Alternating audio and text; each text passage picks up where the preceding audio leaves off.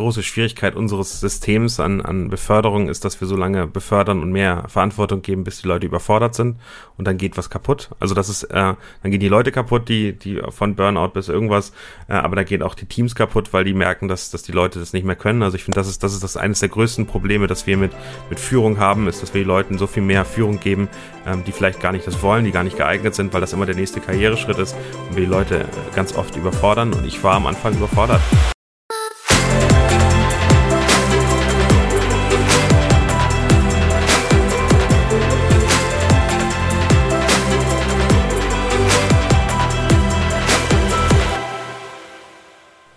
Moin und herzlich willkommen zum Equalate Sports Podcast, dem Podcast rund um das Thema Diversity und Inclusion im Sportbusiness. Ich bin Johanna Möbeyer, Gründerin von Equalate Sports, der Marke, die dir dabei hilft, Diversität auch in deinem persönlichen und oder Unternehmenskontext zu verstehen, aktiv anzugehen und gewinnbringend für MitarbeiterInnen sowie dein Business einzusetzen. Auch wenn mir die Geschlechterdiversität ein absolutes Herzensthema ist, geht es bei Vielfalt um so viel mehr.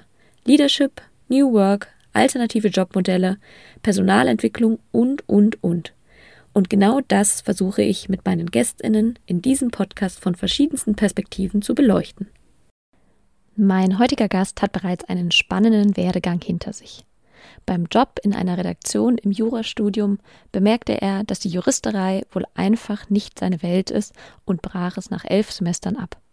Er startete dann noch einen zweiten Anlauf mit einem BWL-Studium, wo er abermals dann doch merkte, die Passion und auch das, was er vor allem gut bzw. besser kann, ist die Praxis und entschied sich, das Studieren endgültig an den Nagel zu hängen. Danach folgten Stationen bei eGames Media, Axel Springer und dann der Wechsel in die Agenturwelt von Faktor 3 und heute ist er Head of Content Studios bei Sport 5 in Doppelspitze mit seiner Kollegin Rebecca Zenner. Die Rede ist von Daniel Jensen. Daniel und ich kennen uns schon eine Weile und ein Thema, was bei uns immer wieder hochkommt, ist das Thema Leadership. Ob fachlich oder disziplinarisch, Daniel hat früh Führungsverantwortung übernommen und auch schnell seine Leidenschaft, aber auch die Herausforderung kennengelernt, die mit dieser Verantwortung einhergehen. Der Respekt ist durchaus gegeben. Deshalb war es mir ein großes Anliegen, dort mit ihm einmal tiefer einzusteigen. Wir sprechen neben seinem Werdegang bis zu seiner Position heute darüber, wie er selbst Führung im Guten wie im Schlechten in seiner bisherigen Laufbahn erlebt hat, welche Lehren er aus den Erfahrungen für seine eigene Führungstätigkeit gezogen hat und was die Eigenschaften sind, die eine Führungsperson innehaben sollten. Wir reflektieren über die aus unserer Sicht immer noch zu geringe Aufmerksamkeit, die der Ausbildung von Führungsqualitäten von Unternehmensseite geschenkt werden und was man stattdessen tun kann, um sich in der eigenen Führungsrolle weiterzuentwickeln. Auch sprechen wir über Daniels heutige Führungsrolle in der Doppelspitze mit seiner Kollegin Rebecca Zenner bei Spot 5, wie sie sich organisieren als Führungsduo, als auch im Team selbst und wie sie vor allem mit Konflikten umgehen. Anknüpfend an die letzte Folge mit Philipp Böhring ist auch diese Episode erneut sehr reflektiert, offen und durchaus persönlich. Und ich freue mich über das Vertrauen, welches mir meine Podcast-Gäste in unseren Dialogen entgegenbringen. Dafür bereits von meiner Seite schon mal ein großes Dankeschön. Dann begrüße ich zum Equalate Sports Podcast heute Daniel Jensen von Sport 5 bei mir. Daniel, herzlich willkommen im Podcast und schön, dass du da bist. Ja, vielen Dank für die Einladung. Super, wir sind hier am Samstagmorgen ganz frisch und ich würde sagen, du kennst das Format ohnehin.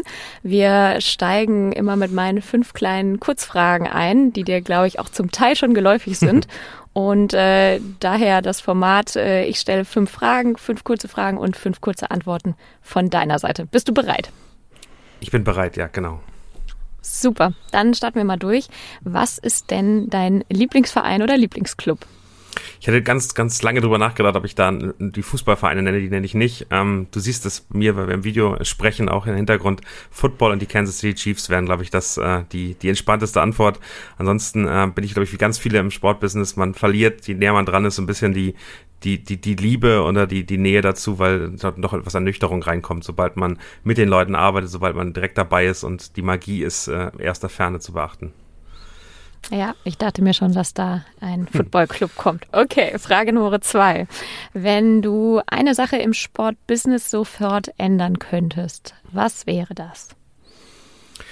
Aus meiner Sicht ist das größte Problem die Offenheit für Innovation. Und Innovation meine ich eben auch, auch, auch Haltung, auch Diversity, auch Werte. Ähm, also es ist ähm, wirklich schwierig, Veränderung zu machen. Ich finde, ähm, viel größer als jede andere Branche, die ich bisher kennengelernt habe, ist im Sportbusiness so eine, so eine, so eine ja, Standfestigkeit zu Sachen, die immer schon funktioniert haben. Ich würde mir wünschen, dass man, dass man offener für Change, für Veränderung ist und damit Innovation in jeglicher Art zulässt. Also von der gesellschaftlichen Haltung bis hin zu, zu Innovationen wie anderen Kanälen. Ähm, ich finde das ein riesiger Erfolg und ich war wirklich erstaunt darüber, dass die DFL jetzt gerade gesagt hat, äh, Teil der, ähm, der Lizenzprozess ist Nachhaltigkeit, was unglaublich, äh, unglaublich krass ist, weil sich jetzt jeder Verein damit beschäftigen muss. Das ist nicht mehr ein, mhm. oh, wir müssen das ja machen, weil sonst der gesellschaftliche Druck irgendwie größer wird, sondern es ist jetzt Pflicht und ähm, ab nächstem Jahr schon Teil des Lizenzprozesses, ähm, ab übernächstem Jahr, so wie ich es gelesen habe, dann auch wirklich äh, zwingend notwendig.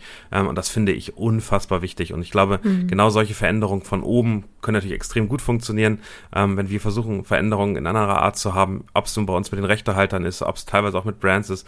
Sportbusiness ist, man sagt aber so traditionell und hat, glaube ich, auch sehr damit zu tun, dass früher vieles einfach so funktioniert hat, egal wie effizient oder wie sinnvoll man war.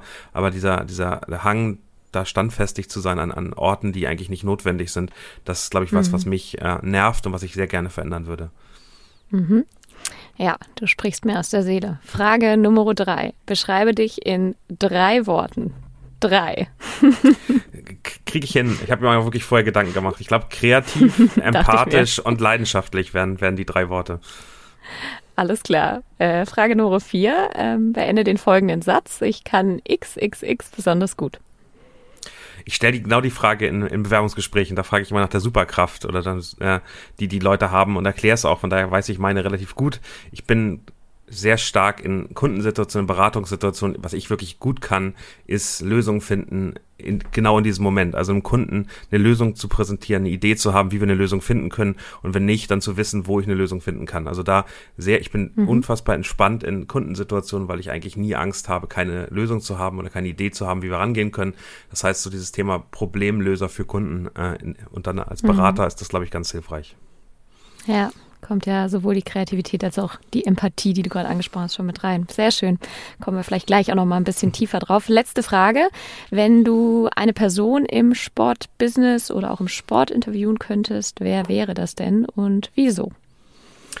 habe ich auch etwas drüber nachdenken müssen und ähm, im Sport wäre, wären das teilweise Coaches aus der NFL, die ich extrem spannend finde. Also wenn die jetzt wahrscheinlich nicht sagen, Bill Belichick, äh, Coach der Patriots, Andy Reid, Coach der Chiefs, die über teilweise 30 Jahre lang ähm, ein, ein Team coachen und äh, da sozusagen, und also für mich ist Coaching eines Teams, sind über 50 Leute, die sie dann als Spieler haben, plus den Staff. Es ist wie, wie Chef sein, Führung zu übernehmen äh, und Leader zu sein und da die, die Leidenschaft über die Dauer zu haben, die, den Spaß daran zu haben, es zu schaffen, die Werte so lange zu halten. Äh, es gibt immer wieder Konflikte, die dich irgendwie auch nach hinten werfen ähm, und das wirklich mit unterschiedlichen Leuten, immer wieder neuen Teams, die immer wieder dahin zu bekommen, da habe ich unglaublich Respekt vor und die würde ich unglaublich gerne, gerne interviewen. Mhm. Ich würde mich am Ende auf Andy Reid äh, entscheiden, weil er dann sozusagen von meinem Lieblingsteam ist auf der einen Seite, auf der anderen Seite und ähm, das habe ich bei Paul Ripke äh, gelernt. Ähm, man soll darüber reden, wenn man was machen möchte. Ich würde unglaublich gerne ein Buch über die Kansas City Chiefs und äh, Patrick Mahomes, den Quarterback, sch äh, schreiben und bin da sozusagen in Planung und äh, vielleicht bald auch äh, in konkreteren äh, Zielen. Und äh, da würde ich unglaublich gerne Andy Reid dann auch genau in die Richtung interviewen, um das ins Buch auch mit reinzuholen. Also doppelt interessant für mich in irgendeiner Form.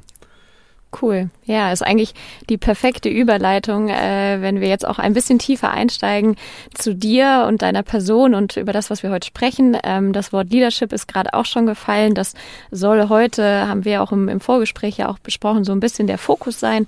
Ähm, und äh, wir tauschen uns ja ohnehin auch regelmäßig aus und da kommt das Thema immer wieder hoch und da Leadership durchaus ja auch ein ganz großer Aspekt in der Diversitätsthematik ist, ist das heute ja so ein bisschen das, wo wir uns mal entlanghangeln wollen. Ähm, auch Buchschreiben sprachst du gerade an, also wenn wir auf deinen Lebenslauf oder jetzt über dich mal zu sprechen kommen, ähm, du hast ja durchaus auch einen sehr spannenden Lebensweg äh, hinter dir jetzt schon. Ähm, du hast angefangen tatsächlich mit einem ähm, BWL beziehungsweise erst mit einem Jurastudium, äh, was du abgebrochen hast und dann ein äh, BWL-Studium und ähm, vielleicht äh, dann direkt mal überleiten, bist du in deine erste redaktionelle äh, Position gekommen, wo du für verschiedene Gaming- und E-Sports-Medien ja aktiv warst. Ähm, vielleicht das mal als Start ähm, mit dem Abbruch deiner, deiner Studiengänge.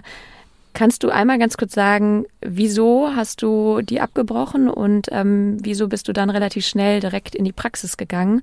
Um so mal in zwei, drei Sätzen ich glaube, ich habe den Fehler gemacht, während des Studiums äh, nicht wie andere irgendwo äh, in der Gastro zu arbeiten oder äh, irgendwelche anderen Jobs zu haben, sondern immer schon Sachen zu machen, die mich unglaublich interessiert haben und die aus Hobbys kamen. Also ich war Chefredakteur von readmore.de, das war damals die, die größte deutsche E-Sport-Seite, Counter-Strike und Warcraft äh, geschrieben, das ist schon während des Jurastudiums angefangen und ähm, das war also um ein Vielfaches reizvoller.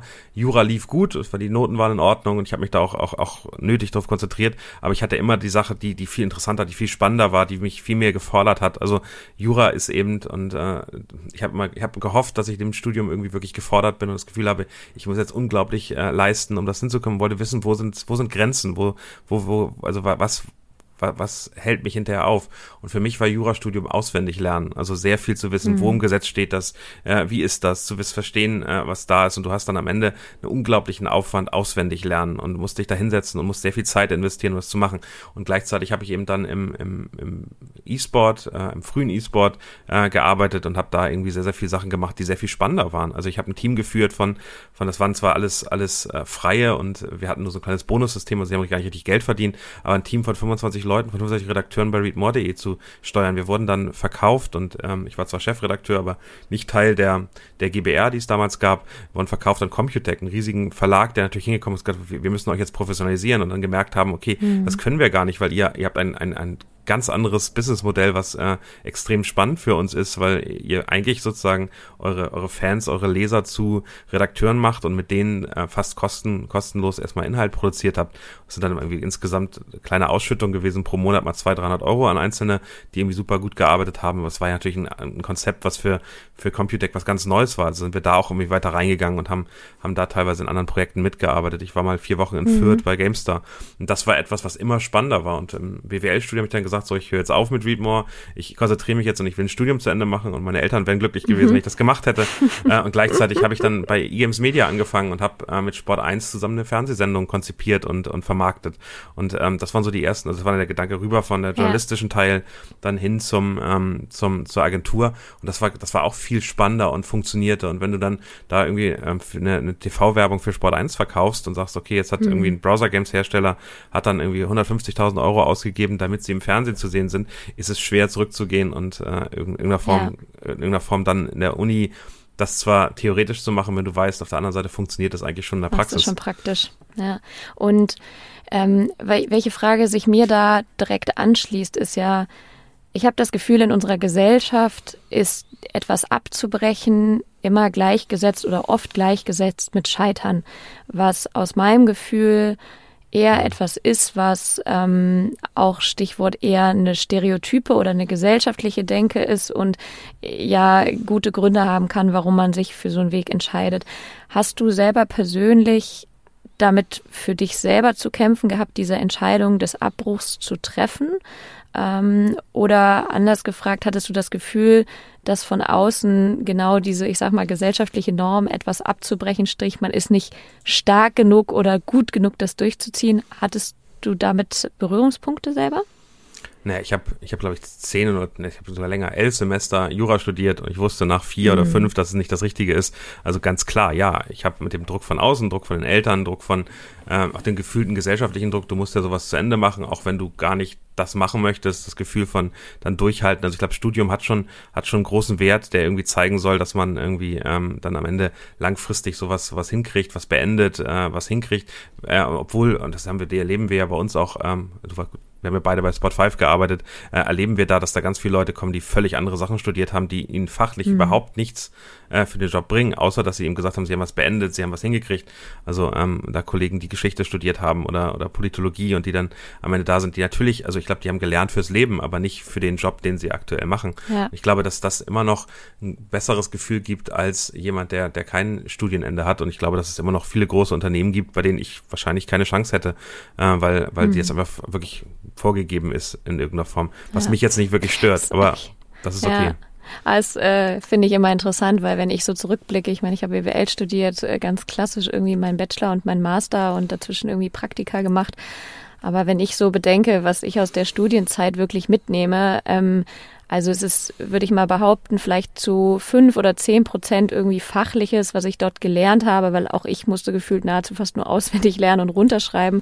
Das bleibt nicht im Kopf, sondern eigentlich eher gelernt habe, mich zu strukturieren und ähm, wie man, äh, sag ich mal, die Menge an Klausuren und Lernstoff in der Klausurenzeit schafft und sich auf seinen Hosenboden zu setzen. Und das ist aber wiederum eine Fähigkeit aus meiner Sicht, die man ja genauso auch in anderen Umfeldern, äh, sprich, ob das eine Ausbildung ist oder ob das dann direkt im Beruf ist, auch lernen kann.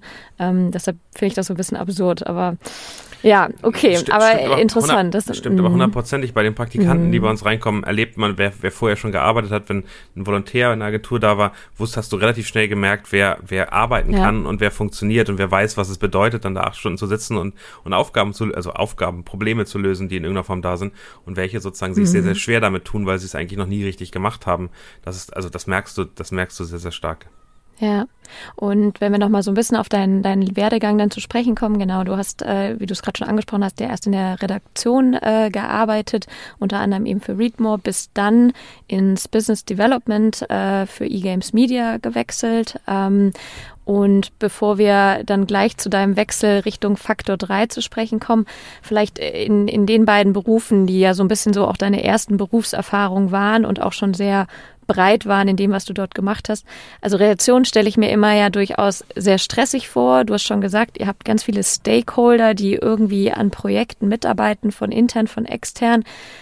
Wie habt ihr dort als Team funktioniert? Ähm, wie habt ihr zusammengearbeitet, oft in einem stressigen Umfeld? Und ähm, hast du da so zwei, drei Sachen, wo du sagst, genau deshalb hat das funktioniert oder vielleicht auch genau das haben wir gemacht und das hat nicht funktioniert. Also irgendwie so ein bisschen Learnings aus der Zeit ganz spannend. Also dazwischen, zwischen äh, Read More und, und E-Games war ich noch bei Axel Springer und habe für Computerbild, also online, aber auch im Print äh, teilweise Artikel gemacht. Mhm. Äh, auch was wirklich völlig anderes, eine völlig andere Erfahrung. Für, für mich war readmore.de unglaublich interessant, weil wir alle eine Leidenschaft hatten und wir hatten ein, ein, eine Art Bonussystem, äh, das bedeutete, gute Redakteure durften durch die Welt reisen. Also ich habe in der Zeit, war ich in LA, ich war ähm, in, in Spanien, ähm, ich war in, zweimal in Korea und ich habe da Turniere ähm, mir angeguckt ähm, und ähm, darüber geschrieben, ähm, Interviews geführt, also wirklich richtig pure journalistische Arbeit. Und das, ähm, das war extrem spannend, weil dann die, die großen Organisationen, die es jetzt auch noch gibt, die ESL, gesagt hat, das könnt ihr doch nicht schreiben und äh, das könnt ihr so nicht sagen, die, die einzelnen, ähm, einzelnen Redaktionen, ähm, die es drumherum gab, wirklich Konkurrenz waren, das war wie, wie, äh, wie im Business sozusagen dein direkter Konkurrent. Und gleichzeitig hast du eben auch ähm, ganz viele Stakeholder, die wollen, dass du über sie beschreibst, dass du sie verlinkst, dass mhm. du ihnen eine Aufmerksamkeit schenkst, weil das für die und deren Sponsoren super wichtig war, dass sie eben die, die Awareness bekommen haben in irgendeiner Form. Und das war schon interessant, das zu handeln. Aber ich glaube, diese Leidenschaft, die da war, mit der du, mit der du Leute mitreißen konntest, mit denen du Leute äh, damit reinbekommen konntest, ähm, war, war unglaublich wichtig. Und äh, aber da auch zu lernen, wie, was, wie kannst du mit, mit Freien, die kein Geld bekommen haben, Verpflichtungen aufsetzen. Also wir mussten ja eine Sicherheit mhm. haben. Am Ende, am Ende musst du ja auch irgendwie weitermachen. Und ähm, ich glaube, da hatte ich eher den Ruf dann sozusagen so ein fleißiger Chef zu sein, der sich sehr kümmert, der sehr, sehr tief drinne ist ähm, und der die Leute in irgendeiner Form mit, mitzieht ziehen konnte. Und äh, das hat sehr, sehr gut funktioniert, aber hat am Ende auch unglaublich viel Kraft gekostet. Also das ist, glaube ich, eine mhm. Phase, wenn man so Anfang 20 ist, wo man noch deutlich mehr dann investieren kann und bis, bis mitten in der Nacht irgendwie arbeitet, um das alles hinzubekommen, neben dem Studium. Und das, das funktioniert noch. Und ähm, dann hatte ich den mhm. Wechsel zu Axel Springer und habe das Gegenteil erlebt. Ein Chef, der unfassbar freundlich war, der eigentlich mich nie kritisiert hat, der abends, wenn wir gegangen sind, gesagt, danke Daniel, dass du heute da warst und gearbeitet hast. Und ich fühlte mich, also aus dem, wo ich da kam, am Anfang fast irgendwie so ein bisschen verarscht und sagte, hä, ich habe hier gesessen, sechs, sieben, acht Stunden und habe ein bisschen was gemacht und ein bisschen was getan. Aber das war ja, also ich war nicht auf 100 Prozent von dem, was ich vorher gemacht hatte. Und das ist eben dann so ein bisschen die, die das Gegenteil, äh, mit, mit, in der man da arbeiten kann und, und, und wie es andersrum aussehen kann, äh, wo dann sehr viel mehr Ruhe war, sehr viel mehr, also ich habe auch noch ein kleines Rad, ehrlicherweise, in so einer Redaktion war und eben nicht mehr, nicht mehr irgendwie im Mittelpunkt gestanden hat und mich um alles Mögliche kümmern musste und alles im Blick haben musste, sondern ich musste nur noch, und das war das, was mich da eigentlich frustriert hat, es war nicht mehr purer Journalismus und Interviews und selbst recherchieren und überlegen, wie schreibt man Artikel, sondern es war, hey, hier sind die neuesten Meldungen, Pressemitteilungen auf der einen Seite, auf der anderen Seite die Meldung der US-Portale, die irgendwie gefühlt immer einen Tag vorher waren. Mhm. Schreibt die mal ab, schreibt die mal auf Deutsch rüber, sodass unsere Leser das sehen können das hat mich ehrlicherweise inhaltlich nicht so richtig gereizt und ich fand die, also, also es war super nett und freundlich, es war total positiv, es war total bejahend, also ein Chef, der eigentlich, eigentlich gut ist, aber er hat mich damit mhm. nicht erreicht, weil, weil, weil der Funken nicht übergesprungen ist und weil es am Ende mhm. irgendwie mir fehlte die Leidenschaft, mir fehlte dieses Ziel, was man haben kann und das war eben zu der Zeit nicht da. Ähm, und genau, und dann zurück zu eGames Media das war ein ganz kleines Unternehmen. Wir eigentlich sind wir zu zweit oder zu dritt gestartet. Ich mit dem Chef damals zusammen ähm, und äh, haben zwei, zweieinhalb Jahre lang das zusammen aufgebaut. Also haben Sport 1 gewonnen, haben mit denen zusammen eine Games-Sendung im TV gemacht, haben die vermarktet, haben da Browser-Games-Herstellern und, und anderen äh, Spieleherstellern TV-Spots teilweise produziert für Sport 1. Das war wirklich so vom, vom Grund auf ein Businessmodell aufbauen. Haben bei D-Max dann präsentiert, die wollten das ähnlich haben mit einer eigenproduzierten Sendung, aber äh, hatten sehr, sehr überlegt, wie sie das machen. Haben wir angefangen mit einer Webseite. Also das war wirklich selbst äh, ein Business aufbauen und eine Startup-Mentalität. Mhm. Und das ist am Ende dann an dem persönlichen Verhältnis zwischen mir und dem Chef gescheitert, wo ich auch gemerkt habe, ja. was da alles an Emotionen mit drin hängt, wie viel Ängste der hatte, wie viel Probleme damit hatte, wenn, wenn, wenn ich vielleicht auch Sachen mal besser hingekriegt hätte oder wenn ich Sachen anders gemacht hätte als er und äh, wenn, wenn ich dann sozusagen, wenn er im Urlaub war, dann, dann auch mal anders, anders versucht habe, Sachen zu lösen, dass das irgendwie unglaublich viel ausgelöst hat und man, und, und das ist auch ganz gut für die Rolle, die ich jetzt habe, zusammen mit Rebecca Zenner ein Team zu leiten, zu lernen, was es bedeutet und, und wie, wie schnell du so aus dem Sync raus bist und dann eben kleinere Themen mhm. auffallen, man Bemerkungen anders aufnimmt, man vielleicht irgendwie negativ auf was reagiert, nicht versteht, was der andere macht. Es hat eben unglaubliches, unglaubliches Element der Kommunikation. Und wie in jeder Beziehung müssen dafür beide offen sein. Und das, daran bin ich bei, bei eGames Media dann am Ende gescheitert und weiß, dass mhm. das ein, ein sehr bitteres Ende war. Gab es den einen Punkt bei dir, wo du gesagt hast, also zu Sport 5 kommen wir gleich nochmal auch ein bisschen genauer und zu, zu deiner oder zu eurer, du hast Rebecca ja auch gerade schon angesprochen, gemeinsamen Führungsrolle.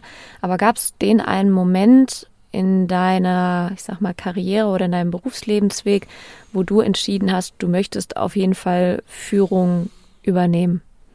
Oder die eine Situation, ähm, wo du dir das irgendwie dann vorgenommen hast oder auch gesagt hast, das ist dein Ding? Oder ist das eher Zufall gewesen, dass du in diesen nee, Rollen, in den Führungsrollen gelandet bist? Nee, ich bin immer relativ schnell immer wieder in Führungsrollen gelangt, aber ohne, dass ich das wirklich äh, jetzt entschieden hätte oder gesagt, das möchte ich machen, mhm. sondern ich bin immer wieder reingerutscht und ich bin, also ich glaube, ich bin immer die Person, die irgendwie Verantwortung übernimmt, weil ich das unglaublich, also ich, ich kann es nicht einfach so stehen lassen, dass da Potenzial ist oder dass da eine Chance ist oder eine Möglichkeit ist und keiner kümmert sich. Und ich bin, glaube ich, immer die Person, die dann irgendwie sagt, okay, mache ich, kümmere ich mich drum und komme damit irgendwie relativ schnell auch in solche Führungsrollen, ob es nun fachlich oder, oder in irgendeiner Form disziplinarisch ist. Für mich ist dann auch die Führung ja schon die Übernahme eines Projektes, was man irgendwie zu Ende führt, auch wenn man es alleine macht oder Leute nur helfen. Und ich glaube, ich kann immer wieder in diese Rollen bekommen und ähm, habe da habe da dann immer wieder diese Situation, wo du dann sagst, Entscheidungen treffen musst, überlegen musst, wie du es machst und wie du auch gucken musst, dass du es umsetzt. Am Anfang und gerade bei readmore.de war das sehr, sehr unterbewusst dann irgendwie entschieden und geguckt und mit der Zeit und ich glaube, das ist so ein bisschen das, was man lernt ja von Chefs und gerade von sage ich mal, negativen oder schwierigen Chefs, mit denen man nicht gut klarkommt, lernt man eigentlich am meisten. Ich habe schon einige äh, gehabt, die sehr unterschiedlich waren und von denen ich viel mitgenommen habe, wie ich es nicht möchte oder mhm. wie ich mich nicht motiviert fühle. Und das ist eigentlich der Zum größte. Beispiel? Der also Chef, kannst den du mal ein konkretes, also oder eine, also was hat dich nicht motiviert im Prinzip? Ähm, kannst du eher so die Komponente nennen, gar nicht mal jetzt auf die Person bezogen? Ähm, also ich glaube, dass Kommunikation auch da wieder ganz, ganz entscheidend ist und dieses Gefühl von, mhm. der hört uns gar nicht zu, der trifft Entscheidungen, ohne dass mhm. er weiß, wie es uns geht, ist ein, ist ein ganz großes Thema. Es ist, ähm, es, es hat mich unglaublich demotiviert, wenn Chefs ähm, so aus, aus Eigen, Eigennutzen Entscheidungen getroffen haben. Äh, wenn ich mhm. merke, dass Vertrauen fehlt, also was, wenn man nachgefragt wird, wann, wann man kommt oder wann, wie lange man gearbeitet hat und so weiter, dass, dass, also dass auch Einzelfälle sozusagen einzelne Fragen dahin führen, dass, dass da Probleme entstehen und dass es unglaublich schwer ist, das wieder rauszubringen. Also sobald äh, ja. Vertrauen verloren gegangen ist und sobald ich mir nicht sicher war, was, was, was da war, äh, habe ich mich unwohl gefühlt. Ich habe ähm, auch, auch sexistische Vorfälle in der Agentur miterlebt, äh, die ich unangenehm fand, wo ich nicht wusste, wie ich reagieren sollte und wo ich auch mehr gemerkt habe, dass das Team alle irgendwie so ein bisschen sich angeguckt haben, aber, ähm, aber, aber nicht, nicht klar reagiert haben.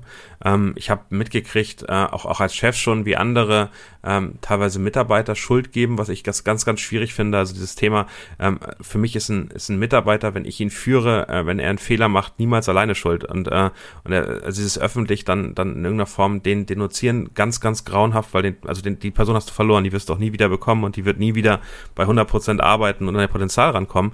Und auf der anderen Seite ist es eben so ein, ähm, wenn, wenn ein Mitarbeiter von, von, von uns oder von mir Fehler macht, dann bin ich mindestens genauso mit verantwortlich. Wenn das gerade ein Volontär ist oder ein Auszubildender oder ein Trainee ist, ähm, dann bin ich völlig dafür verantwortlich, weil dann ich es nicht schaffe, da sozusagen da zu sein, mit ihm zusammen das zu machen äh, und, äh, und äh, da, da, da sicherzustellen, dass der sozusagen oder die Person ähm, nicht in, in, in, irgendwelche, in irgendwelche Probleme gerät, das, das ist meine Verantwortung. So. Und ich glaube, dieser mhm. Verantwortung, sich bewusst sein, das hatte ich bei ganz wenigen Chefs, die ähm, die meisten äh, und das ist ein bisschen diese Cover My Ass äh, Mentalität, dann immer darauf achten, dass sie nicht schlecht dastehen. Und wenn dann der obere äh, Chef irgendwas sagt, ähm, dann das direkt irgendwie weiterleiten. Also auch diese Pufferfunktion finde ich unglaublich wichtig, ähm, die bei Spot 5 ehrlicherweise gar nicht so einfach ist, weil Leute immer direkt irgendwie zugreifen. Aber gerne bin ich immer irgendwie dann in einer Rolle, wo ich diesen, diesen Druck abpuffern kann und äh, weiß, was das bedeutet. Der soll die Mitarbeiter eigentlich gar nicht erreichen. Das ist nicht immer möglich, aber mhm. das finde ich ganz wichtig. Und ich glaube gerade, und das ist dann vielleicht nochmal das, das, das, der größte Learning, das ich bekommen habe, ähm, auch, auch bei Faktor 3 dann später, äh, als ich, als ich so Abteilungsleiter hatte, ähm, die ähm, einmal eigene Probleme in die Führung mit reingeworfen haben und, äh, und, und Schwierigkeiten dann und die auf der anderen Seite nicht individuell genug äh, die Mitarbeiter gesehen haben und dann auch nicht motivieren mhm. konnten oder mit ihnen kommunizieren konnten, weil sie alle so über eine Schere gezogen haben und einen Stil durchgezogen haben. Und das sind so alles Sachen, ja. die einem selbst ja auch bemerken und ähm, ja. die dann schwierig sind. Und Du sprachst eigentlich gerade an und da hätte ich jetzt ohnehin den Link zu gemacht zu Faktor 3. Du bist ja ähm, dann zu Faktor 3 gewechselt, warst dort dann, also warst erst Kommunikationsmanager und dann eben Teamleitung ähm, vom Content-Team, wie du es gerade auch schon angesprochen hast und warst da ja inhaltlich für die gesamte Content-Erstellung der Marke Nivea in Deutschland zuständig. Ähm, nur ganz kurze Frage, wie groß war dein Team, also Anzahl? Also knapp zehn Leute Oder direkt so bei, also direkt, okay. direkt zehn Leute bei uns und dann hatten wir nochmal mhm. vier, fünf Leute in der, in der Design-Sparte bei uns, die, die ja. dann, dann nicht disziplinarisch, sondern nur fachlich in irgendeiner Form geführt worden sind und immer wieder nochmal drei, vier Freelancer, die dazu gearbeitet haben. Ja, und ähm, da hast du logischerweise eine Führungsrolle inne gehabt und auch davor ja, sag mal, wie wir es gerade schon gehört haben, gute und auch nicht so gute Erfahrungen äh, mit Führungsthemen oder auch Führungspersonen gesammelt. Ähm, ich glaube, dass ja ganz viele in diese Position früher oder später, ob bewusst oder unbewusst, irgendwie reinrutschen. Und für mich wäre mal interessant und ich glaube auch für viele der Zuhörerinnen, ähm, wie hast du dich als Führungsperson weiter fortgebildet und weiterentwickelt? Ähm, Hast du, wenn wir jetzt mal beispielsweise auf Faktor 3 zu sprechen kommen, hast du Fortbildung äh, dazu gemacht und wenn ja, haben die dir geholfen? Oder hast du irgendwie klassisch irgendwie Selbststudium oder dich einfach mit anderen Führungskräften ausgetauscht oder MentorInnen gehabt? Ähm, ich glaube, das würde auch den Zuhörerinnen extrem helfen, wenn du da mal so ein bisschen erzählst, welche, weiß nicht, zwei, drei Themen dir da geholfen haben, dich dahin zu entwickeln, wo du heute bist und dich ja auch weiterentwickelst. Ich glaube zuallererst, die große Schwierigkeit unseres Systems an, an Beförderung ist, dass wir so lange befördern und mehr Verantwortung geben, bis die Leute überfordert sind und dann geht was kaputt. Mhm. Also das ist, äh, dann gehen die Leute kaputt, die, die von Burnout bis irgendwas, äh, aber da gehen auch die Teams kaputt, weil die merken, dass, dass die Leute das nicht mehr können. Also ich finde, das ist, das ist das eines der größten Probleme, dass wir mit, mit Führung haben, ist, dass wir den Leuten so viel mehr Führung geben, ähm, die vielleicht gar nicht das wollen, die gar nicht geeignet sind, weil das immer der nächste Karriereschritt ist und wir die Leute ganz oft überfordern. Und ich war am Anfang überfordert. Also ich habe ein Team bekommen von, also es war so, wir haben den Pitch gehabt, wir haben den Nivea als Kunden gewonnen und ich bin, ähm, ich bin relativ schnell Chef, da war am Anfang dann so sechs, sieben Leute, aber wurde dann auch mehr ähm, geworden. Und ähm, der Schritt von ich bin Mitarbeiter und Kollege zu hin, ich bin Chef, ist, ist immens. Also wenn der, wenn du nicht eingestellt werden bist als, als Chef, dann ist das, glaube ich, von Anfang an so. Aber die Leute reden über bestimmte Sachen mit dir nicht, du erfährst nicht mehr den ganzen Flurfunk. Ähm, die Leute reden über dich im, im Hintergrund und ja, das kriegt man irgendwie auch mit. Ähm, ich hatte, hatte einen Fall mit einer Kollegin, die ich zusammen einen Pitch gemacht hat, die, die inhaltlich unglaublich stark war, ähm, die auch auf einer Ebene mit mir war und ich wurde dann ausgesucht als, als der, der dieses Team leitet und die ähm, dann das Team, also ich hatte mir gedacht, wir können das ja zusammenleiten. Ich, ich bin in dieser Führungsfunktion und sie, sie dabei. Das hat überhaupt nicht funktioniert und äh, hat dann auch sozusagen, weil da sehr viel emotionale Themen reingehen, weil ich einfach in einer anderen Rolle war, weil ich plötzlich irgendwie mit dem, mit dem Management gesprochen habe, mit anderen, anderen Funktionen hatte und ähm, ich glaube, da ändert sich viel und man muss sich sehr, man muss, man muss sich dem bewusst sein. Von der, ähm, von der Agentur gab es relativ wenig Hilfe, ehrlicherweise. Und ich glaube, das ist das Schwierige mhm. auch, dass so die auf der gleichen Ebene die Führungskräfte dann auch ein bisschen gegeneinander, gegeneinander spielen, weil wer macht mehr Umsatz, wer, wer hat die Leute. Also es ist schon nicht so, dass man das Gefühl hat, die sind, wir machen das zusammen und ich kann jetzt zu jemandem gehen, der, der auch befördert worden ist. Und ich habe im Nachhinein, als wir sozusagen nicht mehr bei Faktor waren, mit mehreren von denen geredet und die hatten die gleichen Ängste, die gleichen Schwierigkeiten, die gleichen Themen wie ich. Und es wäre so gut gewesen, wenn wir zu dem Zeitpunkt irgendwie offen miteinander reden konnten. Das, das funktionierte nicht. Und, Darf ich da eine ja. kurze Zwischenfrage stellen? Wie würde man es schaffen, weil ich glaube, das passiert ja auch heutzutage noch, noch und nöcher, ähm, diese Transparenz auch schon während des Arbeitsumfeldes sicherzustellen? Muss dann von der noch Führungsebene darüber dieser Wettbewerbscharakter rausgenommen werden? Oder anders gefragt, ist das überhaupt möglich im Sinne der finanziellen Teamziele?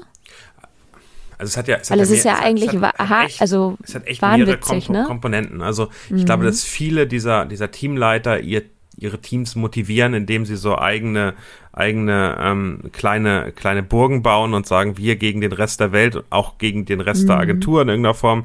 Und das die Möglichkeit ist, Motivation zu machen, was damit zu tun hat, dass äh, insgesamt Werte, Haltung, äh, vielleicht eine Vision in der, in der Agentur oder in dem Unternehmen nicht, nicht, nicht, nicht da sind, dass du eben in dem Team das machen musst, um, um Motivation zu schaffen und das eben dazu führen kannst, dass wir sind die, wir sind die Geilen und der Rest, der, der ist so, na ja, äh, und das natürlich dazu führt, dass da kein Vertrauen da ist. Und ich glaube, das Vertrauen mhm. der Schlüssel ist. Am Ende musst du eine andere Art von Vertrauen aufbauen. Und wir alle haben, wenn wir so teilen und zusammen drüber reden, über Ängste sprechen, haben wir ein Vertrauensthema. Und ich glaube, das Entscheidende ist, dass du schon darunter untereinander mit Leuten, die du als High Potential siehst, die du in Führungspositionen siehst, dass die zusammen Vertrauen aufbauen. Ich glaube, diese Gemeinschaften, das kann man natürlich auch einzeln selbst machen, aber ist immer ein Schritt von einzelnen Personen, ist immer schwierig, aber da sozusagen eine Vertrauensbasis aufzubauen, die auch bedeutet, man hat mal Offside und ähm, die vor den Führungskräften sind, die man weiß, die werden aber irgendwann dahin kommen, zusammen auf dem Offside zu setzen und, äh, und, und Aufgaben lösen zu lassen und dahin zu kommen, dass die sich sozusagen verstehen und auch miteinander arbeiten.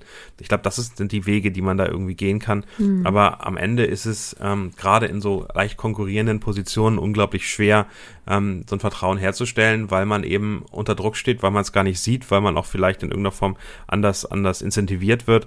Und ich glaube, das, das ist eine, ist eine totale Gefahr. Und ich glaube, da gehen relativ viele Leute auch dann in dieser Führungsrolle rein, merken, sie können das nicht und, und werden nie wieder mhm. in die Rolle gehen, dass sie führen wollen. Ähm, und es gibt, also die, die das ja. besser hinkriegen, und da sind wir dann so ein bisschen in die Richtung Dark Leadership, sind natürlich eher die, die so ein bisschen ähm, Traits wie narzisstische Persönlichkeiten und äh, oder sehr, sehr gesteigerte Motivation, das Achtungsbewusstsein relativ hoch ist, die, die eben gesehen werden wollen und sich dann da durchbeißen. Ja. Das sind die Leute, die, die diese Ängste und diese Schwierigkeiten, diese Probleme dann in dem Moment nicht haben und dann, dann natürlich nach oben geführt werden. Und das ist ein riesiges Problem, ja. was wir in ganz vielen Unternehmen haben. Ja, absolut. Ähm, das war auch nur eine kleine Zwischenfrage. Sorry, dass ich dich da gerade auch unterbrochen habe. Ich äh, wollte natürlich, dass du das äh, mit Blick, was, wie bist du weiter oder hast du dich selber weiterentwickelt, kannst du gerne natürlich jetzt noch ausführen. Entschuldige. Es hat nee, mir nur gerade so auf den äh, zehn Nägeln gebrannt, die Rückfrage. Nee, total, total gut und immer, immer, immer unterbrechen. Ich finde das total, total richtig und wichtig. Ähm, das, was bei mir geholfen hat, ist ein Vater, der auch in der Führungsrolle mhm. war. Also ich habe mit meinem Vater, ja. ähm, der war äh, bei Philips Medizinsystem in Hamburg, war der äh, Abteilungsleiter, hatte auch so 20 Leute, die er geführt geführt hat.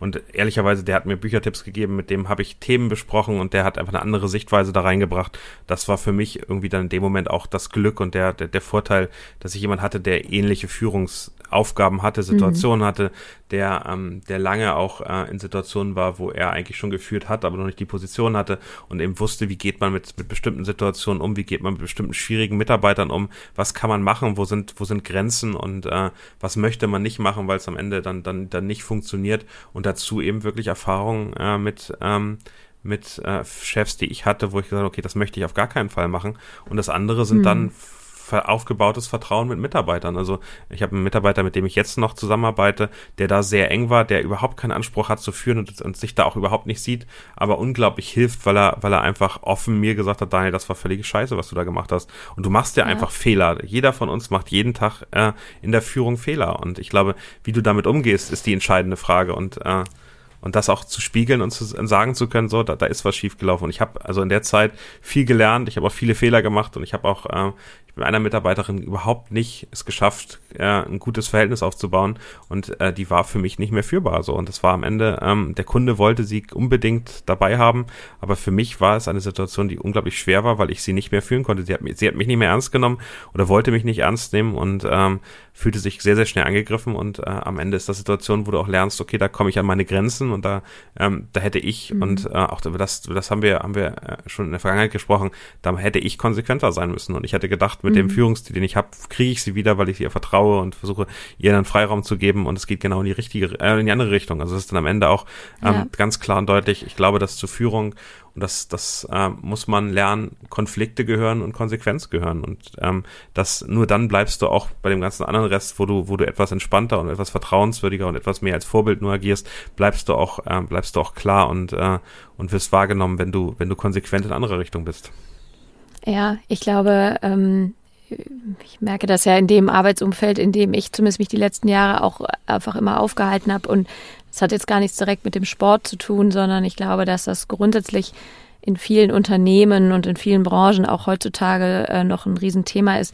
Wie wird äh, grundsätzlich geführt und welche Prämissen werden an Führung gesetzt? Und ich habe das Gefühl, zumindest aus all den Gesprächen, und ich führe ja wirklich viele Gespräche vorm und auch äh, mit Mikro aus, dass wir immer noch durch Führung, durch Kontrolle hauptsächlich führen und ähm, eher ganz stark Richtlinien vorgegeben werden und auch kontrolliert werden. Und eigentlich genau das, was du ansprachst, das Gegenteil, sprich eigentlich nicht dieses Vertrauen da ist und vor allem auch, was ich ganz spannend fand, was du gerade gesagt hast, damit einhergehend ähm, eine Offenheit für eine Fehlerkultur und die Fehlerkultur sowohl von den eigenen MitarbeiterInnen als aber auch als Chefin oder Chef Fehler machen zu können und zu dürfen und diese im Zweifel, im Idealfall aus meinem Gefühl auch laut auszusprechen, damit dann wiederum Stichwort Role Model auch allen MitarbeiterInnen klar ist, hey, ich kann hier auch Fehler machen und übrigens mein Chef, meine Chefin macht auch Fehler und das gehört auch dazu, weil wir sind halt alles Menschen, ne? Und ähm, das, ah, das begegnet mir gefühlt jeden Tag in den Gesprächen und mhm. ich habe das Gefühl, dass diese Offenheit dafür zumindest aktuell noch, noch zu wenig da ist. Ne? Ähm, ich würde ganz gerne den Dreh mal Richtung Spot 5 ziehen, ähm, auch weil ich glaube, dass wir da noch ein paar spannende Komponenten ähm, oder du auch noch von ein paar spannenden Komponenten erzählen kannst. Du bist ähm, jetzt ja schon einige Jahre bei Spot 5, darüber kennen wir uns ja tatsächlich auch. Wir haben ja auch beruflich äh, zu meiner Spot 5 oder damals noch Lager der Sports Zeit war es, glaube ich, weiß gar nicht genau, äh, Berührungspunkte gehabt. Ja, definitiv Lager der Sports, ähm, ja genau. Lager der Sports war es noch, ja Gott, die, die ich, Zeit ich, verschwimmt so. Ich erinnere mich an, an, an schöne Rechtehalter-Vorstellungen äh, und Präsentationen. Oh ja, stimmt. Ja, das äh, fühlt sich bei mir gerade schon ganz schön weit weg an. Dabei ist es zeitlich noch gar nicht mal so lange her. Ähm, vielleicht ist seitdem auch einfach zu viel passiert. Ähm, vielleicht nur ganz kurz, was war oder was ist aus deiner Sicht, wenn es das gibt, Hauptunterschied zwischen ähm, deiner Rolle oder überhaupt dem Unternehmen irgendwie Sport 5, was ja eine Agentur ist, und auch Faktor 3, was am Ende des Tages auch eine, Kult, äh, eine, eine Agentur ist. Ähm, du musst, sorry, das muss ich vielleicht noch vorab sagen, du bist ja Head of Content ähm, bei Spot5 und führst das Team, da gehen wir gleich auch nochmal drauf ein, äh, gemeinsam in Doppelspitze mit Rebecca Zenner. Ähm, aber als du dann gewechselt bist, gab es so zwei, drei Themen, wo du sagst, krass, das ist auf jeden Fall ein Riesenunterschied, mit dem du vielleicht auch gar nicht so gerechnet hast, um von Agentur zu Agentur zu wechseln.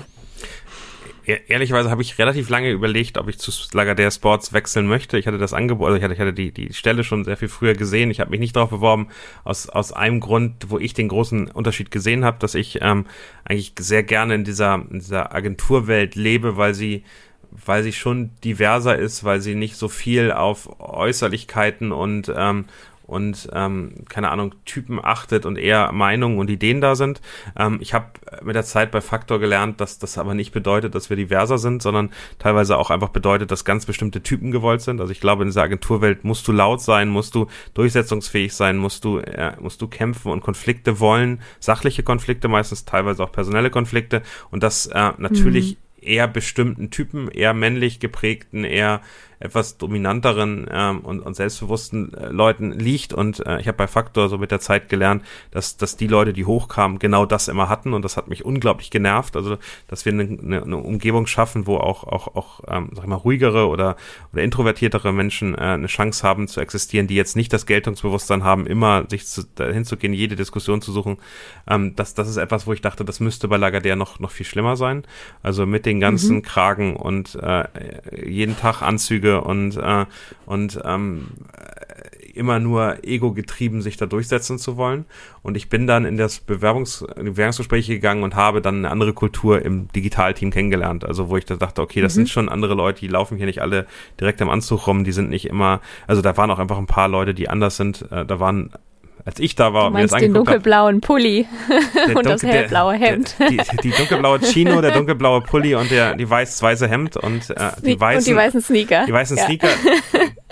Grauenhaft. Also ganz, also soll jeder anziehen, wenn das mag. Und es sieht ja auch, äh, glaube ich, ganz ordentlich aus. Aber es ist am Ende diese Uniform, die es dann gibt, die hat, also genau in die ja. Richtung wollte ich nicht arbeiten. Ich wollte nicht jeden Morgen mhm. da irgendwie eine Maske aufsetzen müssen, um, um dann zu arbeiten. Und war dann im Digitalteam unter Sönke, wo ich gesagt habe, das war anders. Ähm, die ersten, ersten drei Wochen hatte ich auch ein Hemd an und äh, habe zumindest versucht, ordentlich irgendwie zu wirken. Dachte, das ist ganz gut, wenn du im Unternehmen da auftauchst.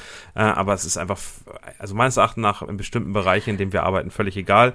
Und das finde ich gut und die Bewegung ist, ist auch gut. Ich glaube, es ist nicht überall bei Sport 5 mhm. äh, schon hundertprozentig angekommen, aber es ist ein Großteil mhm. der, der, der Menschen bei Sport 5 sind nicht mehr unter diesen Regeln und ich glaube, diese Regeln sagen ganz, ganz viel nach außen aus, weil von denen geht eine, geht ja. eine andersartige Fehlerkultur von mir aus. Es wird der Schuldige gesucht. Das hat damit zu tun, dass ähm, das sehr von oben herab sehr hierarchisch entschieden wird ähm, und, und man sehr, sehr viele Spielchen spielt, äh, die, die ähm, dann irgendwie die eigene Macht äh, zementieren und so weiter.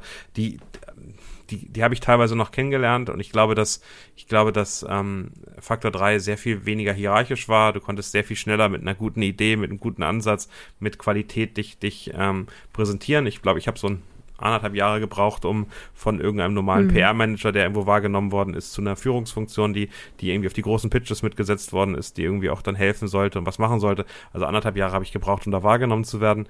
Ähm, bei, bei der Spot 5 bin ich jetzt seit drei Jahren und ich mhm. weiß noch nicht, ob ich da bin. Also ich habe eine Führungsfunktion, aber ähm, eine ganz andere Wahrnehmung, obwohl das Unternehmen, sind 250 Leute bei Faktor, hier in, in der Zentrale auch so roundabout 250, hätte mhm. ich gesagt, ähm, das ehrlicherweise ähnlich groß ist. Das heißt, die Hierarchie ist viel stärker bei, bei Spot 5. Die, die Möglichkeit, mit Qualität schnell nach oben zu kommen, ist sehr, sehr viel anders. Und ich glaube, du hast eben dann doch etwas starrere äh, Strukturen noch. Und du hast eben, und das ist mhm. mir aufgefallen, eine völlig andere Personalstrategie. Und das, das finde ich ein Thema, was mich sehr, sehr beherrscht, weil, weil ich nicht weiß, was da richtig ist oder ich bei beiden oder bei allen Richtungen irgendwie mich unwohl fühle. Ich glaube, du brauchst es aber und ich glaube, dass äh, Spot 5 ähm, noch stärker eine, eine, eine, eine sinnvolle Personalstrategie bräuchte, um die richtigen Leute zu bekommen. Ja. Lass uns mal, genau, bevor wir da einsteigen, ähm, um nochmal auch alle abzuholen, genau, du ja. hast, wie gesagt, äh, jetzt eine gemeinsame Führungsrolle, gemeinsam mit Rebecca Zenner, ähm, die euch teilt. Ihr habt ein Team von zwölf Personen. Nee, du musst mich mal, also vielleicht sag mal ganz kurz, ohne vielleicht zu lange auszuholen, ja. damit wir gleich noch auf die spannendsten Themen da zu sprechen kommen, äh, wie ihr ganz konkret organisiert seid, ihr zwei und im Team. Genau. Wir also sind, sprich, wie viele Leute, wer macht was? Genau, wir haben die Content Studios zusammen, äh, wirklich auf Augenhöhe, total gleichberechtigt. Wir entscheiden gemeinsam. Ähm, ich bin verantwortlich disziplinarisch für das Hamburger, den Hamburger Teil mit ich glaube mhm. jetzt äh, ab Dezember neun Mitarbeiter inklusive mir selbst ähm, und wir haben zehn Mitarbeiter in Berlin äh, unter Rebecca, ähm, die, ähm, die bei denen sozusagen im Büro ganz normal arbeiten und wir teilen uns, das sind aber sozusagen einzeln für die Mitarbeiter natürlich dann in One-on-Ones und so weiter zuständig. Ja, Okay, cool.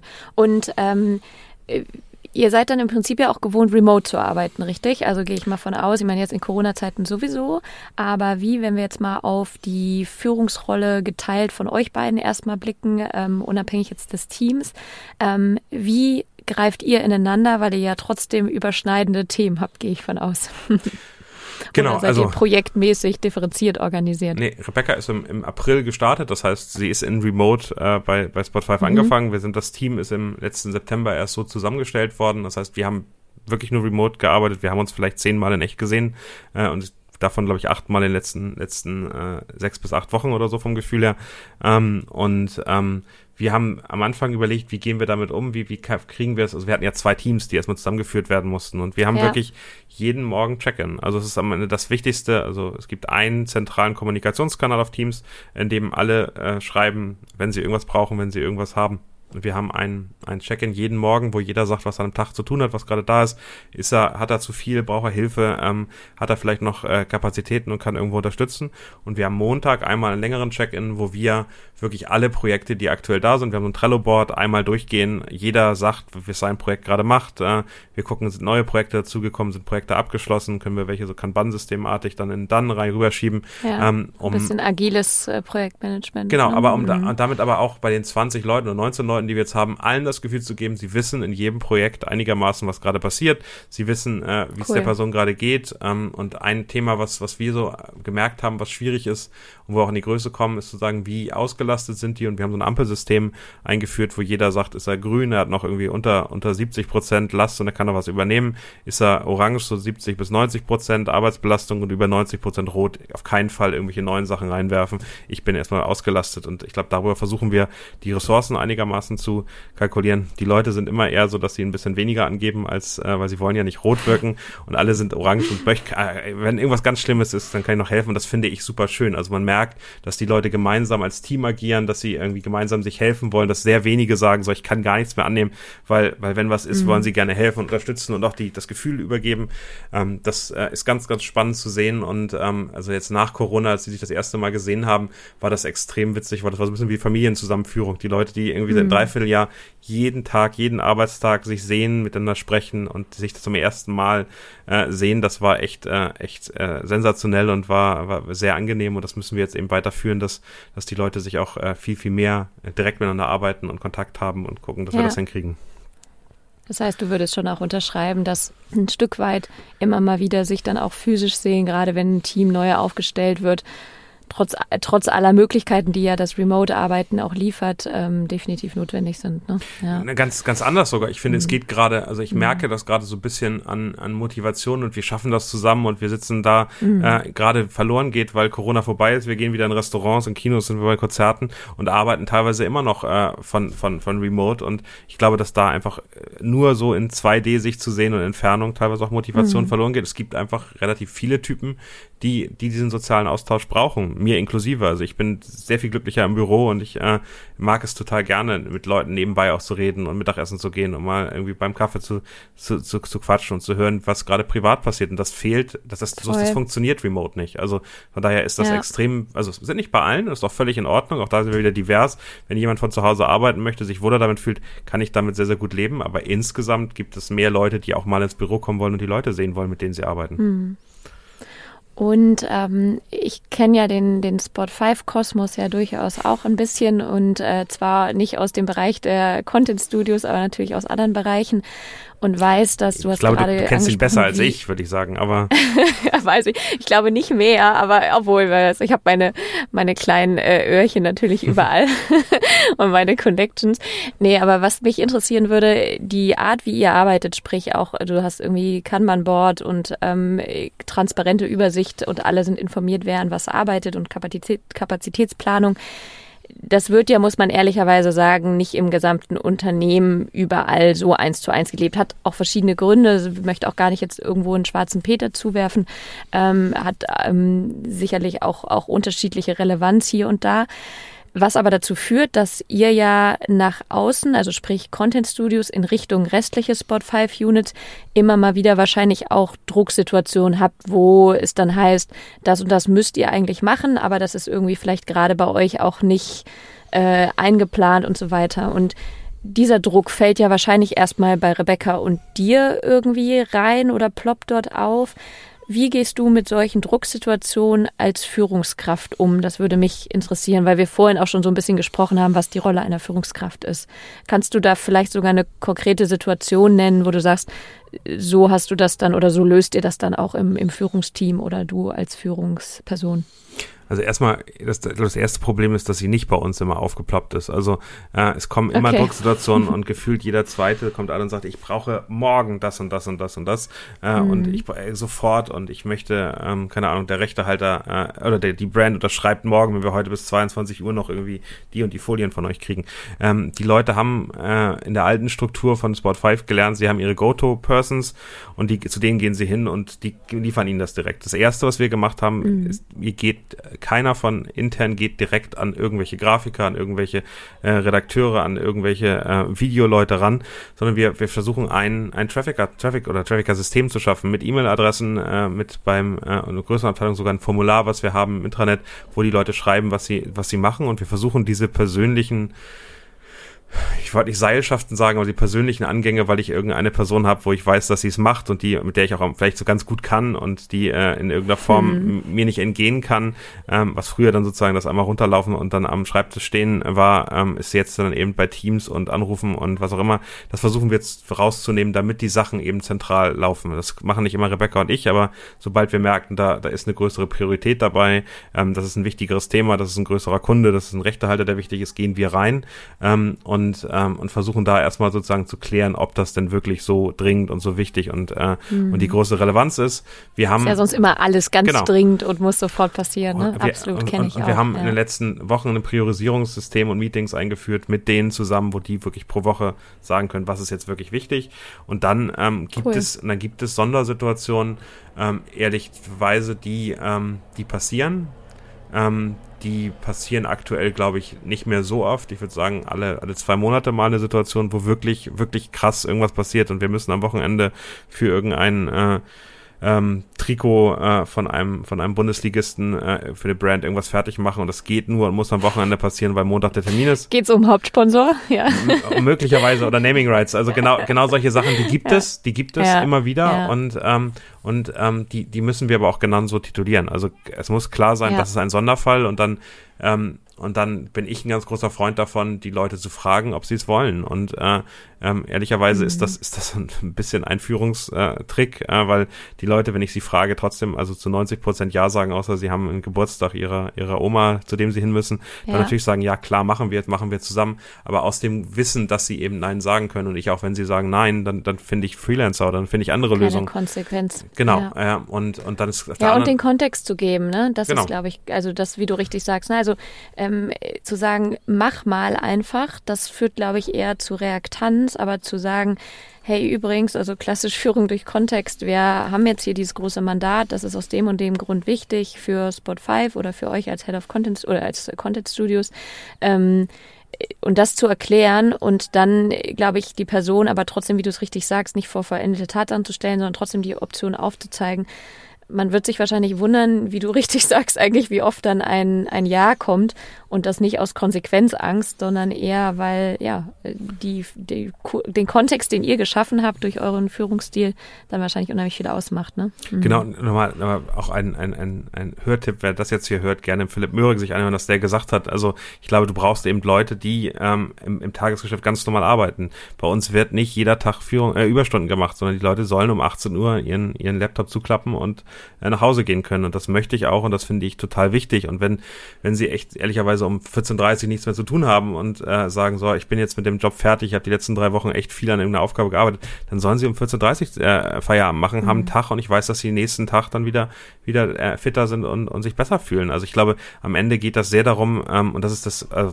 was man immer nicht verwechseln darf, wenn, wenn es um verantwortungsvolle äh, Führung geht, wo die Leute selbst, äh, selbst verantwortlich wissen sollen, was richtig ist, ähm, dann führt das ganz oft dazu, und das ist die Herausforderung, die ich, die für mich viel größer ist, als die, die Leute anzutreiben und irgendwie dahinter zu stehen mit einer Peitsche und zu sagen, was sie machen sollen, ist die, dass die Leute eigentlich zu viel arbeiten und dass die Leute sich selbst überfordern, genauso wie, wie, wie, wie die Führungskräfte sich dann teilweise überfordern, zu sagen, so, ich muss denen Grenzen setzen. Und es war ganz spannend, dass wir mal vom Management äh, im Frühjahr, als irgendwie ein super warmer, warme, warme zwei Tage waren, gesagt worden kann, hey, ihr könnt einen halben Tag frei machen. Und ähm, das Problem war nicht, dass, ähm, dass ähm, die Leute irgendwie direkt weggelaufen sind und wir Probleme hatten. Die Leute wollten nicht frei machen, weil sie Aufgaben hatten. So. Und das ist die Aufgabe, die, die mhm. wir haben, eher zu stoppen und eher zu gucken und, und, und zu schützen und zu sagen, so, wir nehmen dich jetzt mal also aus der Aufgabe nicht mit rein, weil du eben schon genug in den letzten paar Wochen gemacht hast und wir wollen nicht, dass du verbrennst. So, und das, das ist, das ist die ist Aufgabe, ja auch, die ich. Ist ja auch eine Führungsaufgabe, ne? Ja, absolut. Aber, aber die ist viel größer und die ist auch viel schwieriger und äh, an der, an ja. Der, an der tue ich mich, also der knabbere ich sehr viel mehr, als, als an der mhm. zu sagen, wie schaffe ich es, die Leute zu motiviert zu kriegen. Ähm, was, was ich da, da wirklich wichtig finde, ist eben ein, ein Gefühl zu haben, zu wissen, wie läuft's mit den Leuten. Ich finde One-on-Ones alle zwei Wochen unglaublich wichtig. Ähm, und, und auch nebenbei, ähm, und das hat, hat ein Kollege, äh, Patrick Austmann zu mir gesagt, der Digital Sponsorship auch bei Spot5 arbeitet, ähm, ein Chef muss verfügbar sein. Er muss äh, approachable sein. Er muss also wirklich da sein und, und keiner muss Angst haben, ihn jetzt anzusprechen. Und das, ich glaube, genau das mhm. ist bei Rebecca und mir der Fall, dass die Leute uns jederzeit ansprechen können, anrufen können, wenn irgendwas ist und, und auch wissen, dass wir darauf reagieren. Und wenn man was Persönliches hast, dann, mhm. dann, dann geht das vor. Also wenn du, ob es nun gesundheitliche Sachen sind, ich finde mit dieser ganzen Impfungsthematik und, und, und Corona, da hatten wir das ein riesiges gesundheitliches Thema in den letzten Monaten. Und ja, es ist, es ist wichtig, darauf äh, Acht zu geben. Und wenn jemand irgendwie Sorgen hat und wenn jemand sich da unwohl fühlt, dann ist das wichtiger. Und ähm, die Leute werden das in dem Moment dann eben weniger arbeiten, was aber nicht schlimm ist, weil du weißt, die geben dir das wieder und die sind deutlich, deutlich stärker ja. dabei. Und ich glaube, diese Kurzsichtigkeit, die ist eben unglaublich, unglaublich wichtig. Voll, absolut. Ähm, wir müssen leider zum Ende kommen, auch wenn ich gerne noch, ich hätte auch noch fünf bis zehn andere Fragen, die ich dir gerne stellen würde, aber ähm, ich möchte ja trotzdem den zeitlichen Rahmen hier nicht komplett sprengen. Ähm, ich hätte, bevor wir zu der klassischen äh, Frage des Vorgängers, äh, bewusst männlich, du weißt ja auch, wer es äh, war, ähm, kommen, vielleicht nur wirklich noch mal ganz kurz in drei Bullets, ähm, wenn du drei Tipps geben müsstest, die, wenn man aus, wenn man Führungskraft ist, aus deiner Sicht irgendwie am wichtigsten sind, irgendwie zu beachten. Auch ich glaube, wir haben das meiste wahrscheinlich schon angeteasert, aber nochmal wirklich nur ganz kurz und knapp. Was wären aus deiner Sicht die drei, drei Themen, so aus deiner Perspektive heraus? Also ich glaube, das erste ist die Entscheidung, bin ich eigentlich eine Führungskraft? Und die hat für mich ganz viel damit zu tun. Natürlich bringt es mir Spaß und es tut mir total gut, äh, auch positive Bestätigung zu bekommen. Aber Führungskraft heißt Verantwortung, bedeutet auch einfach Anstrengung. Also führen ist anstrengend. Und ich glaube, wenn du es nicht als, ähm, als anstrengend empfindest, dann läuft irgendwas schief. Also das, das ist, glaube ich, was ganz, ganz mhm. Wichtiges, weil, weil dann beschäftigst du dich nicht mit den Mitarbeitern. Ich glaube, das ist das eine, eine Wichtige. Und du musst eben äh, und äh, wissen, äh, wie deine, wie, wie es den Mitarbeitern geht, wie du sie motivierst, wie du individuell mit ihnen umgehen kannst. Ich glaube, das ist ganz, mhm. ganz, ganz wichtig. Ich glaube, die zweite Sache und ähm, die finde ich, finde ich fast, äh, fast genauso wichtig, ist, ähm, du musst eigentlich von dir selbst lernen, wie du eine gute Führungskraft bist, was du selbst wahrgenommen hast, weil ähm, das, das beinhaltet, dass du eben so weit auch nur führst, wie du selbst auch mitgehen kannst. Also wenn du Sachen machst mhm. und Sachen von Leuten forderst, die du selbst von dir nicht forderst, dann, äh, dann kannst du das nicht machen und dann wird dir auch keiner folgen. Und das bedeutet eben auch, wenn du am Wochenende einen Pitch hast und da irgendwas umgesetzt werden muss, ja, dann, wenn du deine Mitarbeiter dazu zwingst oder sie dazu bringst, ähm, die äh, da mitzumachen, dann musst du selbst auch dabei sein. Also das, du kannst nicht äh, schön in Urlaub fahren und sagen, ihr müsst jetzt zwei Wochen durcharbeiten. Das so funktioniert's leider Gottes nicht. Und äh, natürlich muss man sich selbst auch schützen. Und ich glaube, das ist die dritte Aufgabe, äh, die, die finde ich, ähm, auch die finde ich sehr schwierig, aber ähm, da bin ich besser geworden, ist sich selbst eben ähm, äh, zu schützen. Weil wenn du selbst nicht da bist, wenn du selbst irgendwie kurz vom Burnout stehst oder wenn du selbst äh, mit ganz vielen eigenen Themen zu tun hast, kannst du nicht gut führen und hast du auch nicht den freien Kopf und die Möglichkeit, empathisch mit den Leuten umzugehen. Ich glaube, dieses Thema kümmere dich um dich selbst und äh, guck, dass du selbst deine, deine, ähm, deine Aufgaben hast. Äh, bei Philipp Möhring war es die Headspace-App, die direkt meldet, dass er, dass er schon wieder keine, nicht meditiert hat. Ähm, es ist am Ende, glaube ich, ganz, ganz wichtig, Wege zu finden, zu entspannen, Wege zu finden, aus diesem Arbeitsstress rauszukommen und eben ähm, auch Ausgleich zu schaffen. Also ich bin auch ein ganz ich bin kein Freund von Work-Life-Balance, aber ich finde es sehr, sehr wichtig, dass man es schafft, nicht nur für die Arbeit zu leben. Ja, ich habe letztens das Wort Work-Life-Blending gehört, ähm, was irgendwie auch ganz zutreffend ist. Ja, cool, vielen Dank. Ich glaube, das summiert nochmal viele Dinge kurz und knapp auf, was wir auch heute gesagt haben und finde ich ja, kann ich zu 100, 150 Prozent unterschreiben. Dann äh, abschließend äh, die Frage von Philipp Möhring. Du hast ihn ja auch schon zweimal genannt gerade. Er hat gefragt, was ist Diversität, äh, die einfacher äh, umzusetzen äh, oder zu integrieren ist und was Diversität, die eher schwerer umzusetzen ist. Ich finde es die falsche Frage, darf ich das sagen?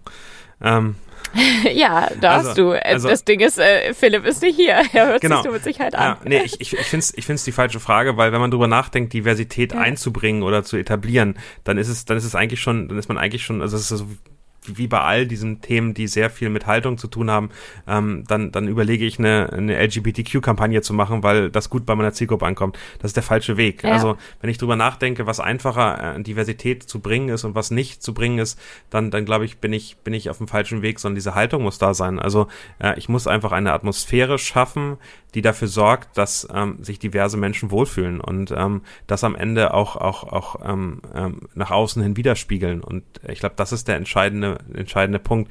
Das, was, glaube ich, am schwersten ist, äh, und, und die versuchen, die Frage zu, zu benennen, ist der Anfang. Also ich glaube, mit der Zeit, je länger du mhm. dich um dieses Thema Diversität kümmerst, je mehr, je weiter du kommst, desto einfacher wird es auch, die nächste Stufe zu schaffen. Sondern, aber die ersten Schritte sind die schwersten. Also wenn wir sehen, wir nehmen eine, eine Firma, die überhaupt keine Diversität hat, hat nur Männer, nur weiße Cis-Männer, die, ähm, die da, da arbeiten, dann die erste Frau zu finden, dann die erste Person zu finden äh, mit einer anderen Hautfarbe, mit einem anderen Hintergrund, mit anderen Art und Weisen, die sich in diesem, in diesem Haifischbecken ähm, dann in irgendeiner Form äh, widerspiegelt. Ich glaube, das ist, das ist der schwierigste Schritt. Also diese ersten paar ja. Schritte reinzukommen, das sind riesige Treppenstufen, die, die unglaublich schwer zu, zu benennen sind. Und äh, einfache Diversität, und dann, dann beantworte ich seine Frage, glaube ich, genau andersrum, wie er das gerne möchte, äh, wird das je weiter du bist. Also wenn du bei, wenn du, wenn du, ja. wenn du 50 Prozent oder sagen wir 30 Prozent Frauen hast, du hast, du hast ganz unterschiedliche Hintergründe, du hast nicht alle haben studiert, andere haben äh, andere Sportarten, die sie bei uns interessant finden, dann ist es einfach, noch die nächste Person zu finden. Dann, also bei uns, ich glaube, wir sind so bei knapp 30 Prozent Frauen bei uns im Team, das ist nicht genug, aber ähm, wir kriegen immer mehr Bewerbungen von Bewerberinnen von Frauen, weil ähm, dann mhm. eine Mitarbeiterin von uns jemand anders kennt und sagt, hey, hast du nicht Lust bei uns zu arbeiten? Weil wir, äh, weil wir sehen, dass, ähm, dass die Bewerberinnen, die reinkommen, ähm, hinkommen und mit, und ich meine, Rebecca ist, ist, ist der wichtigste Faktor, damit mehr Frauen bei uns im Team arbeiten, weil also wir mehrere Mitarbeiter auch haben, die sie dann wirklich auch als Vorbild sehen und die sagen, wie cool ist das, dass die da so eine Position, Situation hat. Das kann ich nicht. Also egal, was ich mache, egal, was ja. ich tue, diese Rolle, die Rebecca für uns in, in dem Thema ähm, in die Richtung einnimmt, die, die kann ich gar nicht schlagen und die ist auch unglaublich wichtig so und, äh, mhm. äh, und ich glaube, das ist, das ist das, die ersten Schritte sind die schwersten und die muss ich gehen, damit es ja. einfacher wird. Ich glaube, das wäre das wäre meine Antwort. Total. Cool, vielen mhm. Dank. Ähm, starke Antwort. Sehr schön, lass ich so stehen. Du darfst äh, eine Frage stellen, unbekannterweise an meine nächste Gästin, Gast. Hast du eine parat? Ich habe ich hab keine, keine direkt äh, mir vorher überlegt. Also für mich, glaube ich, ist es ganz spannend aus dem Gespräch, was wir jetzt haben. Ähm, und, und darüber haben wir nicht geredet. Von daher gebe ich das sozusagen mhm. in den weiteren Podcast. Ähm, und ähm, gerade so aus Richtung Netflix, äh, wie die führen und was die machen, äh, ist immer die Frage nach Talentdichte. Und ähm, das finde ich ja. eine extrem, also extrem wichtiger Faktor, weil ich glaube, dass diese ganze transformationale Leadership und all das, worüber wir, wir geredet haben, eben nur funktioniert, wenn ähm, wenn du eine bestimmte Talentdichte hast, wenn du bestimmte Qualität, wenn du die richtigen Mitarbeiter hast. Wie stellt man sicher oder wie schafft man es, ähm, ähm, eine hohe Talentdichte im eigenen Unternehmen zu haben und wie geht man damit um, wenn die nicht da ist? Cool, vielen Dank. Ja, du sprachst es gerade an, Netflix. Ich habe äh, das Buch, allerdings ich habe mir das Hörbuch äh, zum Buch quasi äh, angehört letztens und bin sehr fasziniert, auch wohl wissend, dass das natürlich auch ein krasser Prozess ist. Aber äh, No Rules Rule heißt äh, das Buch, beziehungsweise auf Deutsch. Ah ja, Deutsch? du zeigst mir gerade keine Regeln. keine Regeln. Also genau. alle, die äh, zuhören, ähm, kann ich sehr ans Herz legen, egal ob man Führungsposition äh, Person hat oder Position inne hat oder nicht. Ähm, ist teilweise schon auch krass, aber es ist super, super interessant. Genau, dann äh, das wird, vielleicht noch und, als kleine und, Empfehlung. Und es wird immer einfacher. Also ich glaube auch da wieder, es wird einfacher, sobald man eine höhere Talentdichte hat ja. und sich selbst davon nicht angegriffen fühlt. Ich glaube, das sind die beiden entscheidenden ja. Sachen. Und dann wird das alles, der ganze Thema, was wir haben, wird deutlich simpler. Total. Ist man natürlich nur an dem Punkt, wie du schon auch sagst, die ersten Schritte sind die schwierigsten und auch zu sagen, ähm, wie sie es beispielsweise sagen, wir sind halt auch bereit, über Marktpreis für diese Person zu bezahlen, um halt die besten Talente auch zu bekommen. Da gibt's halt, äh, ja. Aber gut, wir wollen jetzt nicht äh, das Buch analysieren, das machen wir dann nochmal in einem nächsten Gespräch, hätte ich gesagt. Aber äh, ja, da, auch da sprichst du mir aus dem Herzen. Ich fand das sehr, sehr inspirierend. Dir gehört äh, natürlich das letzte Wort in diesem Podcast. Erstmal vielen lieben Dank von meiner Seite, dass du dir auch vor allem an einem Samstagvormittag die Zeit nimmst, hier mit mir zu sprechen. Ich äh, fand das unheimlich bereichernd. Äh, ich bin mir sicher, die ZuhörerInnen auch. Und ja, falls du jetzt noch ein, zwei Dinge hast, die du gerne mitgeben möchtest, dann hast du jetzt noch die Gelegenheit.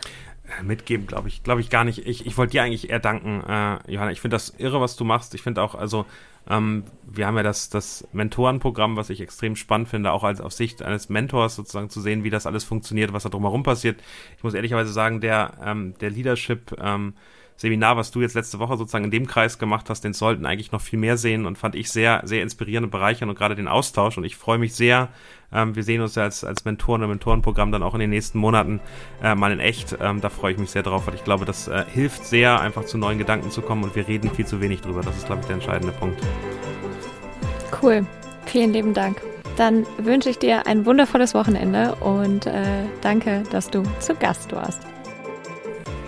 Das war eine weitere Folge des Equalate Sports Podcast. Sollte dir diese Episode gefallen haben, dann freue ich mich, wenn du eine 5-Sterne-Bewertung auf Apple dalassen würdest oder ihn gerne auf Apple oder auf Spotify abonnierst.